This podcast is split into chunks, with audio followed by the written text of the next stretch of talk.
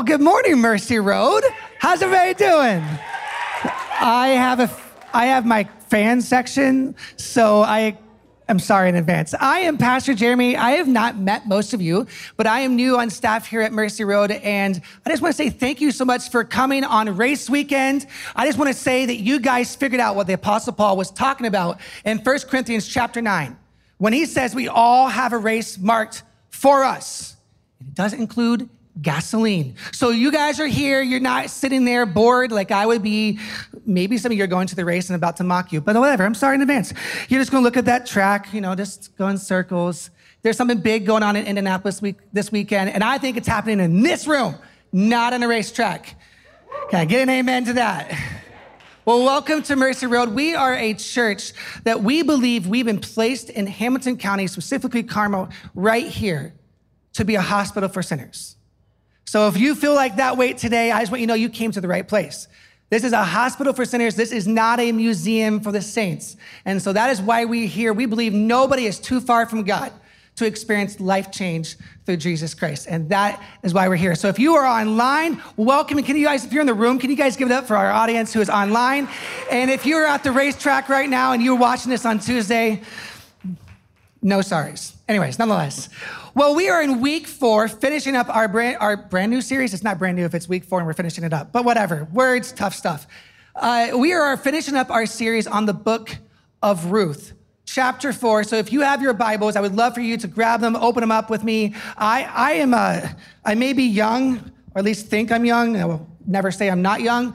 Um, I like to follow along with, so if you have that suite, if you have your digital form and you have your phone, it will be on the screen for you.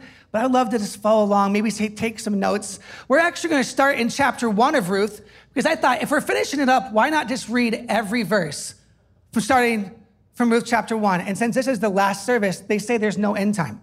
So that's not how that works. Okay, but anyways, we are actually starting in Ruth chapter 1, but we're going to start in Ruth chapter 1, verse 19, which brings these encouraging words says, So the two women, which if you have not heard the last three weeks, you need to go back and listen to them. These two women's names are Naomi and Ruth. Naomi being the mother in law and Ruth being the daughter in law.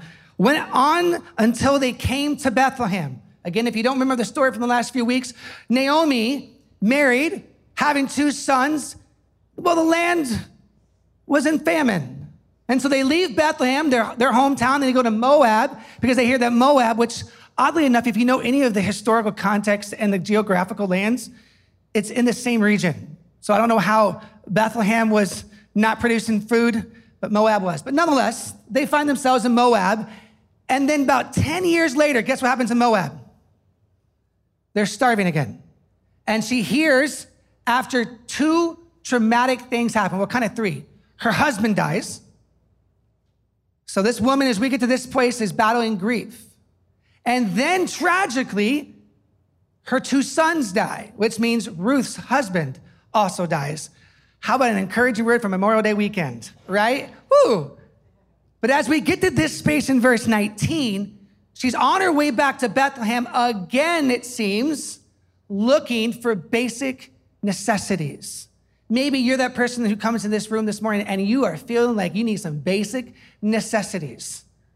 And you're sitting here you're going, I don't even know how I'm going to get through today. You know what? We live in Hamilton County, and this is what I've always heard about those of us who have a little bit more is we're really good at actually hiding behind our little bit more, but we're really broken just as much. And if you're anything like me, as an Enneagram 3, I like to put on this wonderful projection of having life put together.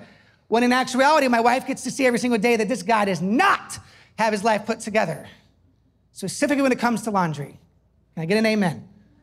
Whew. But these two women approaching this spot, and you're going to see the emotion come out. And they get to Bethlehem, and when they arrived in Bethlehem, the whole town was stirred because of them. Now, can you imagine coming? I, we don't know how big Bethlehem is at this point, but we actually know it's a smaller town, but the entire town is stirred. What a welcome. Like, I don't know if it's just like a string of gossip going around. We don't know, but we can say this. These two ladies are coming in with a lot of emotions, broken, and feeling quite empty. And this is what it says The women explained, Can this be Naomi? Then Naomi says these things to these women who obviously know who she is now 10 years later. Don't call me Naomi. This is a, a huge piece of this entire book. Don't call me Naomi. Call me Mara, because the Almighty has made my life very bitter. I went away full to Moab, but the Lord has brought me back empty. Why call me Naomi? Before I move on, let me tell you what the word Naomi means. So she wants to be called Mara because Mara means bitter, broken, angry, distressed. But Naomi means pleasant, sweet, kind, lovable. So she chooses the exact opposite for herself because she left feeling full and full of life and anticipating great things to come. And then she comes back, finding her family and her friends feeling what? Empty. Now, I'm sure many of us in this room resonate with this Naomi. In some ways, we resonate because we've felt full before. You ever felt full? Like life is really good? Graduating seniors? You're feeling that right now? You, you're feeling full, and then, well, sorry to be the dummy downer for you, but prophetically, I'm just going to tell you what's going to happen. There are going to be days in the future where you feel empty. So, whether you're the person who feels full this morning or you're the person who feels empty, there is a great word that's about to come. The Almighty has brought misfortune upon me. Wow, this Naomi woman, how in the world, you ever want to sit there and go, how in the world did this woman make the Bible? I'm like, if Naomi can make the Bible, I'm doing pretty good. Because I didn't say that God brought affliction on me, although I do feel that way. Maybe, maybe you're like me in the last seven months. The last, you know, I get up here, I have a, a big jolly smile, personality, like I can cover a lot of like internal multitudes of sins with my own personality and I can hide it. But the reality is the last seven months have been the by far the worst seven months of my life. And no, that's not because I came to Mercy Road. It's been a good thing. But seven months ago, very quickly, my dad died of COVID completely unexpectedly. It sucks. Let's just be real. And then the last seven months has not just been figuring out grief for the first time in a way that I didn't know I needed to navigate, But depression has struck the family as a result. And the compounding pieces of that, I can tell you, I know what emptiness feels like in ways I never knew before. And sometimes I sit there and when Pastor Josh said, Hey, can you speak at the 1130 service on this topic? I'm like, Can I do anything but the topic of emptiness? Because in some ways I feel it. But maybe you're like me and you are a master. Maybe you're a professional at hiding it and nobody would know. Well, I want you to know that this is a space. Well, one, there is no condemnation in Christ. Go read Colossians chapter 3. And this is a space where we can come together. When you feel a space of despair, this room is for you. Maybe you're the person who's feeling all jolly and it's real and life is at its peak. I've been there. I feel like we're on the space back where God is bringing us the healing and growth. Because I don't know about you, but when it feels the hardest, it also seems to be the greatest growth space in your life. I don't know why it has to work that way. It seems to. Wherever you are, if you feel like you're that person who's beat up, in despair, maybe you and your spouse are having spousal issues. Maybe you have that one kid who just won't listen to you. Maybe you're exhausted. I love how some of the kids look at their parents like, is that me? That was awesome. Must be. Whoo, time to pray. Wherever you land in the picture, whether you are the Naomi that is leaving to Moab with anticipation, or you're the Naomi and Ruth who come back with deep, deep grief, and it feels like that person who had the sailboat who lost everything, Pastor Eric shared. Wherever you sit in that spectrum, God has a word for you this morning. And just because it's a holiday doesn't mean it's a weekend off. Let's meet Jesus in our vulnerability. Let's bring the honesty to him. Would you pray with me? Dear Heavenly Father, we believe that this is a space where your spirit is actually moving to go to the song. And the beautiful thing is that in this story with Naomi, it's the same God today as we read about. And Lord, I pray that as we get into chapter four this morning and we start to see not just a different Naomi, but why there's a different Naomi, that it would resonate, strike a chord in somebody in this room, and transformation would take place. Lord, we don't do this just to have a space to chat and hang out. We do this because we want to see people who are far from God, just like I felt like the last seven months, who can come into a deep, passionate relationship with you. So, Lord, for whoever this message were to reach on the expensive web or here in this room, would your spirit just fill the space? Would you help us navigate the complexities of life? Where we go from the deep celebrations, like celebrating finishing of high school, praise the Lord, into the next space, the massive unknown. Lord, would you meet us where, where we are this morning and bring hope and grace and peace that surpasses all understanding. It's in your name we pray. Amen. Okay, so since it's my first time preaching, I thought I would start off with a really encouraging illustration. So I've been in, in, youth ministry most of my career, and that means you can bring fun illustrations to the table and just have fun with it. Are you guys ready to have some fun this morning? Hmm? Anybody? Okay. Woo. So I just my favorite illustration of humans comes from Genesis chapter one and two. Do you know where humans came from? the dust of the earth, which means you're dirt. I told you I was going to make my, my goal is to push you down and I can raise you up. And you're like, woo, he brought, me, he made me feel good at the end of this. So here's what I want you to do. Look at the person to your left, to your right, the person in front of you. Okay, it's really fun. To the person behind you, they're dirt too. You're dirt. You know what's crazy about this? Um, I have a special section in my budget for my wife to manage this. It's like in the form of pedicures and manicures, and you get your hair colored and you get it curled, and you do all these fancy things just to manage dirt. Now, I have to give a clarifier since my wife was the one playing the keyboard and she's in the back of the room. I am not calling her dirt. She is the only one in this room that was made of gold. But nonetheless, she manages it really, really well. If you think about how much energy we spend managing this, If you're like me, you like designer clothes and it's an obsession, or you like pour over coffees. Does anybody like pour over coffees in the room? I know I have a few coffee disciples in here that I've taught them actually how to make coffee. Cameron's one, like, yeah. Um, we spend a lot of time on fancy things managing. And as we look at the Ruth story, you actually see Naomi and then her influence on Ruth spending a lot of time managing what she thought was dirt. Now, there's something really, really positive and encouraging of dirt. It's the one and only substance in the world where growth comes from.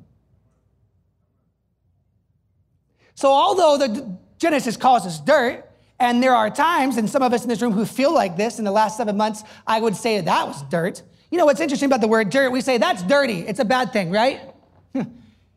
Yet, we call things that are bad dirty and gross, but it's the one place where God does his greatest work. So if you're in the room here this morning and you feel like that Naomi, Naomi and you feel like dirt, I got a word for you. God isn't done yet. But in this moment, in Ruth chapter 1, Naomi felt what? We can dialogue. What's the word? She felt empty, broken, worthless. Her purpose out the window. Her identity out the window. Her identity as a husband, gone. Her identity as a future grandma, gone. Her identity as a mom, gone. And some of you in this room understand. Everything she thought she was, poof. And what's scarier is that she had no say in the matter. There's nothing in this story that tells us that she did anything wrong. Ever felt like life isn't fair? And you're just doing your best to manage the dirt that God gave you, and it still looks like dirt. And some days it looks like straight mud. Well, let's let's jump forward a bit and let's see what happens in Ruth chapter 4. Because the crazy thing about Ruth, the whole book of Ruth, is the main character isn't Ruth. The main character is actually Naomi, as we're going to see. Now, Ruth, being amazing as she is, gets the namesake. The actual main character is Ruth. So, it, or is Naomi, excuse me. So let's jump to Ruth chapter 4, starting in verse 13. So this is the very end of the story. A lot happens in Ruth chapter 1, 2, and 3. Again, I encourage you to go back to listen to Pastor Josh's sermons and to listen to Pastor Mark's last week, where he talks about the idea of waiting. If you need a spiritual practice, last week's an encouraging one. Waiting. But then it gets to this point. So she has no kids. She has this random kind of daughter in law who decides to stick with her, and it's a confusing piece. Like, why would she do that? In the ancient world, in the Hebrew culture, a widow had no ownership of anything without an heir to have it. So when she comes back to Bethlehem and she says the word empty, she's not kidding. Now it turns out that her husband left land behind that they owned, but she doesn't actually have access to it. And they need what they call a guardian redeemer. So it jumps into verse 13 here. So Boaz, who's kind of, kind of like the miracle worker of the story. So Boaz took Ruth, they get married, and takes him as his wife. When he made love to her, the Lord enabled her to conceive. This is a huge piece. We'll come back to that in a minute. And she gave birth to a son. The woman said to Naomi, Praise be to the Lord. I gotta go back to that. The women said to Naomi, It's important. We just read about the women in chapter one. It's the same group of women. They're, no, they're not named, but they're really important characters, obviously, in Naomi's life. They were the first ones to greet her when she gets back into town. They're the first ones to recognize her and love her. And now, at her deepest, darkest moment, she's literally giving up. They're there again, and they say to her, Praise be to the Lord, who this day has not left you without a guardian redeemer. May he become famous throughout Israel. Now I'm going to stop here. The assumption is if you've read chapter three or the first part of chapter four, the guardian redeemer is assumed to be Boaz who marries Ruth. But Boaz could not be the guardian redeemer for Naomi, could only be for Ruth. Naomi's family name would not continue. The story isn't complete. It's looking good for Ruth. Have you ever felt that like you're helping somebody else out, but you're doing miserable job and you feel like you need a lot of help and everybody else gets all the, the benefits? You ever been there? And it's like, come on, God, when's my turn? That's Naomi here. And yet something radical happens. They're saying, but Naomi, it's come. He will renew your life and sustain you in your old age. For your daughter in law who loves you and who is better to you than seven sons has given birth. Then Naomi took the child in her arms and cared for him. The women living there said, Naomi has a son, and they named him Obed. Ever heard of the name Obadiah? This is where it comes from. It means to serve, and the Obadiah means to serve the Lord. He was the father of Jesse, the father of David. Now, before I get too far, I want to talk about for just a minute everything that's taken place here. So I talk about this whole idea of a guardian redeemer. Now, before I get too in depth in it, Naomi needed it. Naomi knew she needed it. And she felt like her story was over. And we just read something because we get to read the end of the story first. And that's what? Your story isn't over. Now, as a pastor, I get to meet with people a lot. And one of the things I hear from people all the time is my story is over. When you're in an identity crisis, you assume it's done. And one of the things that takes over when you get in this really de- de- depressed, worry, anxious space is that you assume everything's done with. It's over. I got nothing left. The first thing you can take from this story is that your story is just started. Now, I pray that that is a good news for somebody in the room. Your story has just started. Naomi had no clue what was about to come. And then this last part we just read that she becomes the, the, the grandmother of Jesse, the grandmother, great great grandmother of King David. Did she know that was coming? Not a clue. Not a clue. Did she have a clue that she was going to be written in scripture? Not a chance. Her story was just beginning. She went from barely surviving in Ruth chapter 1. You'd almost could argue she was not really surviving. She came back, she was empty. Have you ever felt like you're just barely surviving? Or maybe that's just where you're at. You're like, well, I'm existing. I'm, I'm like barely keeping my nose above water right here. Somehow or another, in this incredible story, she goes from surviving to thriving, from lost, broken, bitter to redeemed, sweet, loving, and caring. The same story is being written for you. What can we learn from Naomi? Well, these pages like to flip around, don't they? What can we learn from this story, incredible story of what looks like managing your dirt, flipping it in the air, surviving, trying. Let's get another manicure, another body massage. Let's let's do something to break up all those broken joints and oh my goodness, my life is falling apart. I don't know what to do. How do you go from barely surviving to thriving? For Naomi, it took 18 years. It is estimated because of historical things that happened along the way that it from Ruth chapter 1 to Ruth chapter 4 was 18 additional years to the 10. Now, if you're anything like me, you are searching for the Staples Easy button. It's like, Jesus, is supposed to be a lot easier than this. This is hard stuff. This is ridiculous. But let's go back and let's reread a little bit of what God actually does in a very quick minute. 18 years later, Boaz took Ruth and became her husband. And when he made love to her, huge thing, the Lord made. Now, they were in Moab for 10 years and married. Yet Ruth didn't have a kid. We don't know why, but she didn't. We don't know if that means she wasn't capable. Maybe her original husband wasn't capable. We don't know, but she didn't have it. Which, again, for a woman, that was everything. And now the Lord made it possible. So maybe you feel like Ruth and you feel like Naomi. It takes the Lord, not how well you're good or how good you are at managing your dirt. You can't manage it well enough to get you out of it. If you're like me, you're looking for the Staples Easy button, you're looking for the easiest way out. If you're like me, it's like when I, I remember my first uh, like meeting with my uh, advisor in college. And I remember saying to her, hey, can we like look at all the classes? You're going to get a big insight into how ridiculously organized I can be in life. Um, and I think, it, you know, I like to plan it out perfectly and it's going to go the way I want to go.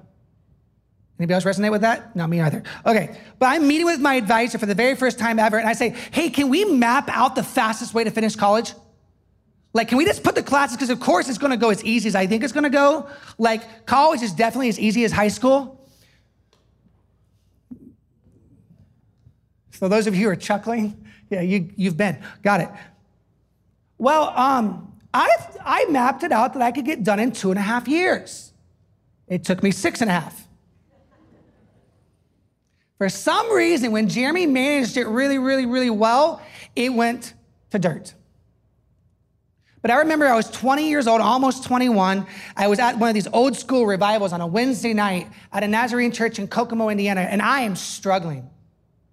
Sarah and I are dating, getting very serious, about to be engaged, and I'm breaking. And I remember going up to the old school altar where I got vulnerable for the first time, where I admitted that this guy who's got it all put together on the outside has none of it put together on the inside. And I wasn't doing very well at managing my dirt. My parents thought I was. They didn't know how to write a letter to remain at Indiana Wesleyan University. Didn't, hmm, wasn't great. And I remember my life broke when I had to call my parents a few months before Sarah and I got married and said, Hey, can you come over to Marion and meet us at good old IHOP? Because back then it's about all Marion, Indiana had was good old IHOP at like nine o'clock at night. And they know it's not good when their son Jeremy is calling them at nine o'clock at night to come over for some dinner. They come over. I can't get words out. I mean, I am a, I am ugly crying. It's gross. Ugh. The thing is, I think some of us are ugly crying inside right now. We chuckle because you know what it means. And I'm ugly crying right in front of my parents. I'm like, I'm, this Sarah is about to marry me. I'm like, she doesn't know what she's doing. Like, she's making a big mistake. You don't see how hideous this looks? I can't manage anything. And I was the same guy who had it perfectly mapped out in two and a half years I was going to finish. Well, Indiana Wesleyan made me take a semester off. Hey, Jeremy, how about you figure out life? I've been trying. Like, I've been reading God's word. I was doing everything I thought I was supposed to do. I was trying hard. Man, was I really good at manicuring and pedicuring my dirt. Until it became mud. And Jeremy learned something very valuable. It takes the Lord to make it happen. Thriving spiritually and in life does not look like what clothes you wear, although I like to think it does. It doesn't look like how good your Instagram is, although I like to think it does. I spend way too much time perfecting every photo I ever post. It's an obsession. It doesn't look like the title that you receive. It doesn't look like you name it. Thriving looks like going from a place of famine to a place of fertile land. But only God supplies the promised land, not your Staples Easy button and not how good you manage it. And if there is anything I think us good old suburbanites need to hear, you shouldn't manage it. And how do I know you shouldn't manage it? Naomi couldn't. Ruth couldn't. And no one ever has been able to. I'll never forget the most gracious words my mother told me that night. Sitting there at IHOP, ready for my Enneagram 3 mother, where I get it all from, to just come down hard on me for not being successful and not being great. And she looks right at me and she goes, You are my son, and I love you, was the first words out of her mouth.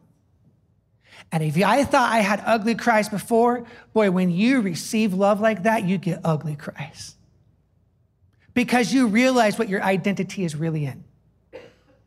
How many of us in this room are trying too hard, managing the wrong things, and see anxiety and worry and depression flying through the roof of your house? Because we see thriving as barely surviving when thriving is going to the promised land with God, and it's only He who can make it possible. Let me explain to you what a guardian redeemer is as we close. A regarding guardian redeemer which is a thing you actually through, see throughout the New Testament. If you want to see a New Testament version, go to Luke chapter 10 or Hebrews chapter 2, and you actually see um, the Pharisees trying to test Jesus. If you remember the three spies in Luke chapter 20, there's actually people trying to test Jesus, and they actually bring out Ruth and Naomi's story. They don't mention them by name, but they literally explain their story, and they're trying to trick him. Because they want to see Jesus say that he is the guardian redeemer for you. And so, what does Jesus do? He says he is. But what does it mean for Jesus, or even this little cute baby, Obed, to be a guardian redeemer? First and foremost, here are the four things that must be requirement. They must be family. They must be family. Number two, they must be willing to do it. If you know anything about this Ruth story, is that the first person in line was not Boaz, the other one was, and he was not willing to do it. But he actually had good reasons. Because if he accepted Ruth and Naomi, it would have messed up the inheritance for his land, for his own family, and it was a high risk. He was unwilling. Number three, they must be able to actually cover the debts. Number four, they must actually pay the bill. Does that sound familiar with Jesus? Ever heard the song that Jesus paid it all? It's embarrassing to be able to preach a sermon that I had to like have Jesus attack me all week on. Because it made me flash back and see my last seven months and see all the places where Jeremy thought he was a savior of his own story. One of the best things and the hardest things I ever have done in my life was, was officiating my dad's funeral. And I remember trying to take the place as the family hero who's going to guide the family through it all. And so I realized I wasn't supposed to but the Spirit of Jesus was. Some of you are feeling empty because you're working really hard to guide the family when you need to give your family over to Jesus. Men in the room specifically, I know I have this temptation. Your families is Jesus. And the moment you give it to them, you will release a burden on you that you were never meant to carry. And then Jesus is actually going to give you the space and the empowerment to lead your family even more beautifully than before. Some of us have been struggling because our 401ks haven't looked very good the last month. I just decided to stop looking at mine because maybe not looking at it, honey. Like, wait a minute. And some of us are preparing to retire and it's not looking very good now. And you're starting to freak out like Naomi and you're starting to wonder about the future. It's a fair concern. But if there's anything we can learn in this story is that Jesus has already paid it. The book of Ruth was written, estimated about 500 years after the story took place. And then in Matthew chapter 1, her story surfaces again. I'm not going to read it for you, but I encourage you to read the first 17 verses of Matthew chapter 1. Where actually Pastor Josh talked about this a few weeks ago. It's the it is the combination of all of Ruth and Naomi's story ends in Matthew chapter 1. Like how cool is it to get to be a part of Jesus' story? The same woman who rebuked God and blamed God for her problems and her emptiness is the same one who gets to be in the lineage of Jesus Christ. And that's a reminder that not only are you not in your final chapter, not only are you not in your final chapter, but the chapter title that you are in is Lost to Redeemed, barely surviving to thriving in Christ. That's the title of your chapter. It's the title of mine. Stop barely surviving by managing your dirt.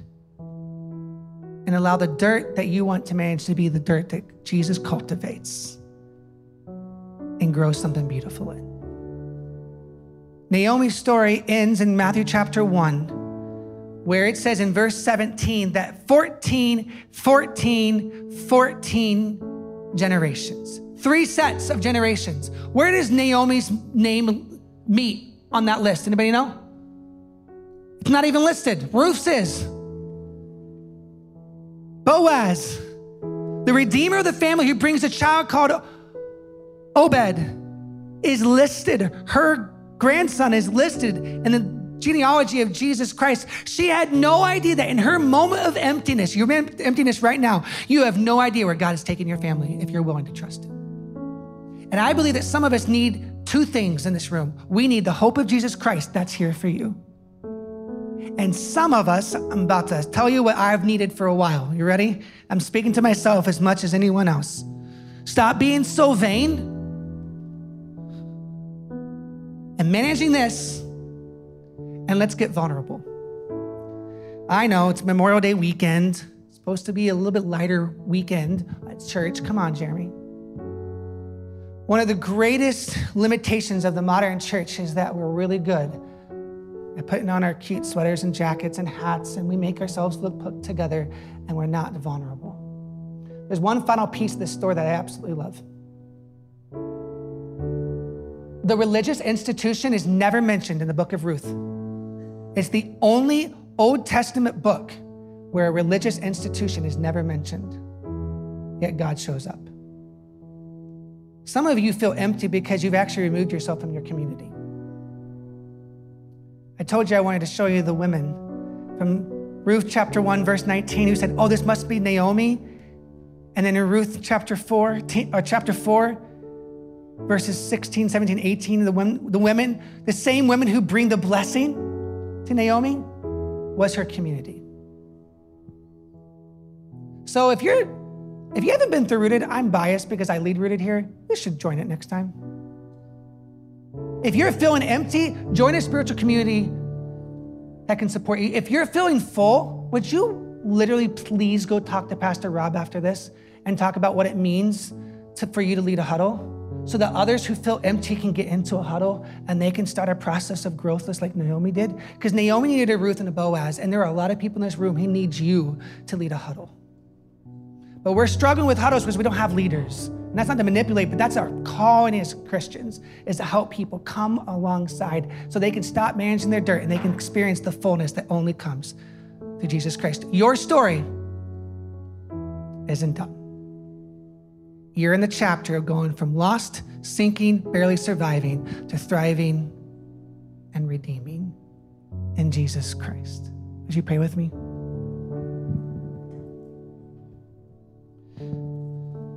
Lord, you know how uncomfortable it was to stand up here and to, to admit that I feel like Naomi. For the first time in my life, I feel like there are days I don't want to get out of bed. I have never in my life felt an energy drop. But sometimes life isn't fair, and I want to blame you. But I pray that you would guide me and people in this room to a space of vulnerability, being open and honest. It's raw, it's embarrassing. I feel like I wonder what people are thinking of me even as I'm up here. But I know that you are bringing healing in your name. You are stirring the dirt in my life and you are making it beautiful, purposeful, meaningful. And you are redeeming my story not just for me, but for generations to come, for 14 plus 14 plus 14 generations. May this morning be about giving you our heart allowing you to mold it, form it. And may that be, as hard as it is, a vulnerable space where we come into a healing relationship with Jesus Christ. In your name we pray.